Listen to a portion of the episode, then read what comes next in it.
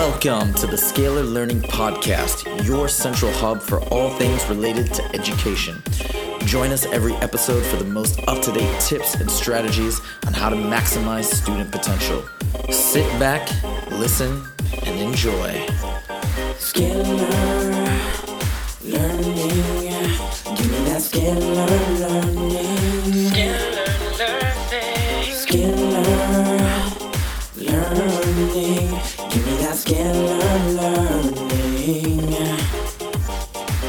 What's up, everybody? Welcome back to another episode of the Scalar Learning Podcast. I am your host, Huzefa, as always. Happy Sunday, everybody out there. I am broadcasting from the beautiful Las Vegas. And here for one more day, then I'm headed back to Los Angeles to begin my year teaching sixth grade. I can't wait. Tomorrow will be my first day. School doesn't start till the 8th, but we are starting the what's called the in service training. Super excited about that. Just got to make sure to get a nice night of rest, so I'm good to go tomorrow. Today, we are going to have an episode all about this is really interesting. It's an article I came across in Forbes in the education section. We're going to talk about the universities globally that, wait for it, create the most millionaires or has created the most millionaires on the planet. And I'm happy to talk about this because my alma mater is on the list at number 10, so that's pretty cool. But we're going to go through the list. Some of these schools you will probably predict makes sense that they were on there. And some may be a little bit of a surprise, but it's pretty interesting. And I'm also going to be reading from this article as well. All righty. Here we go. So these rankings were compiled by wealth consultancy Wealth Insight using its own database of high net worth individuals. Here are the top 20. Number one, Harvard University. Okay, no big surprise there. Number two, University of Pennsylvania. University of Pennsylvania is an Ivy League school. It has Wharton there. Wharton is one of the best business schools in the country. You could say Harvard, then Stanford, Harvard, and perhaps Wharton, roughly. And number three, Stanford University, of course, massive, amazing university in Northern California. Number four, and this is the one university from the UK on the list, Oxford. Again, not a huge surprise. Number five, University of California, Berkeley. So, Berkeley is a phenomenal school, again, located in Northern California. Not a huge surprise there. Number six, University of Texas. Now, this I didn't know. This I didn't anticipate. University of Texas is an amazing institution. Just was thinking, oh, well, next might be Yale, something along those lines. But it's not. It is University of Texas. Number seven, going back to the Ivy Leagues, we've got Cornell, Cornell University. Number eight, Princeton. Course, Princeton is one of the best universities in the country. No surprise there. Number nine, Yale University. There's Yale, of course. And number 10, my alma mater, Michigan. So, University of Michigan is 10th in the world for creating the most millionaires. Number 11, we have Cambridge University. Oh, this is another, yeah, here's another little list outside the top 10 of, of a couple UK institutions. We got Cambridge is number 11, University College in London is number 12. 13, California State University. Again, some of these just wouldn't think, wouldn't know. 14, we've got our one French school, École Polytechnique. 15, New York University. 16, Columbia, Columbia University in New York.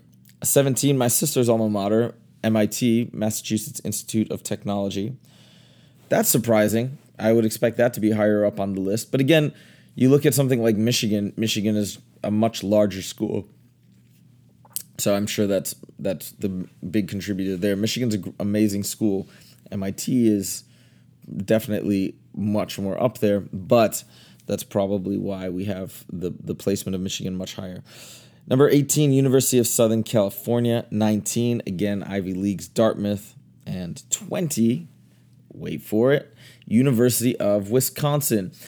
University of Wisconsin's interesting. It's it's in Madison. Uh, once upon a time, maybe even still today, the the city of Madison was ranked as one of the best places in the U.S. to live. Very clean, very affordable, and it's in a college town, etc.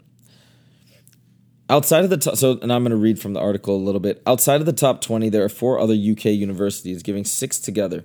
One more to make two from France, plus four from Australia, two from Canada, and one from Mexico, Israel, Italy, Singapore, and Ireland.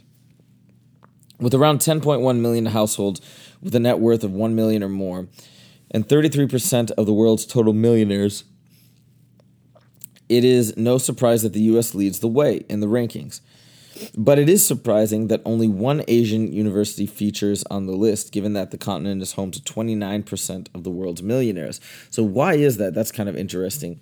And what the author of the article posits, and I think this makes sense, is that U.S. universities in particular, well, not just U.S., probably also places like Oxford, etc., they're a huge draw to folks from Asia. I know it was the same way with my parents. So, what you see is you see a lot of Asians or folks from other places come to the US, come study here, and then perhaps head back to wherever they're from. Such is the international prestige of the Western institutions on this list. Many of the newly minted millionaires in Asia were educated in their halls. More still send their children to be educated in Europe and North America rather than at home. The overlap between the list and those that rank universities on ac- academic merits is evidence that intellect often breeds wealth. High ranking schools also nurse entrepreneurial ideas. And while they may be among Harvard's best known high net worth individuals, dropouts Zuckerberg and Gates were not included on the list. So that's very fascinating because a lot of these very notable, I mean, granted, it's a drop in the bucket if we're just looking at number of millionaires and not total net worth. But yeah, that makes sense because they didn't graduate. And by the way, the university may have little or no impact in creating a millionaire's wealth. Research does show that students from wealthy backgrounds are overwhelmingly more likely to get into elite universities than those from less privileged households. And evidence also shows that if you're usually if you're born into a wealthy family, you have a much higher likelihood of being wealthy yourself. Either could be via inheritance or also could be just the way that you've been programmed, raised, what you've been exposed to, etc. It's going to set you up in a much more in a eh, in a way that is more conducive to becoming a millionaire and beyond. Interesting article. Hope you enjoyed it. Kind of fun for the Sunday. So that is it. If you want to check out the article, read it yourself, go to www.scalarlearning.com to check out the show notes. If you have any questions or comments for me, please feel free to email me at huzefa at scalarlearning.com. Would love to hear from you. Thank you guys so much for joining me. Next week, like I said, school's going to start. Super excited. Well, tomorrow. And I will be talking about that for sure. And let me know if you have any questions about that as I begin this exciting new journey. That's all for today's episode. I will see you guys next time. Take it easy. Learning, give me that.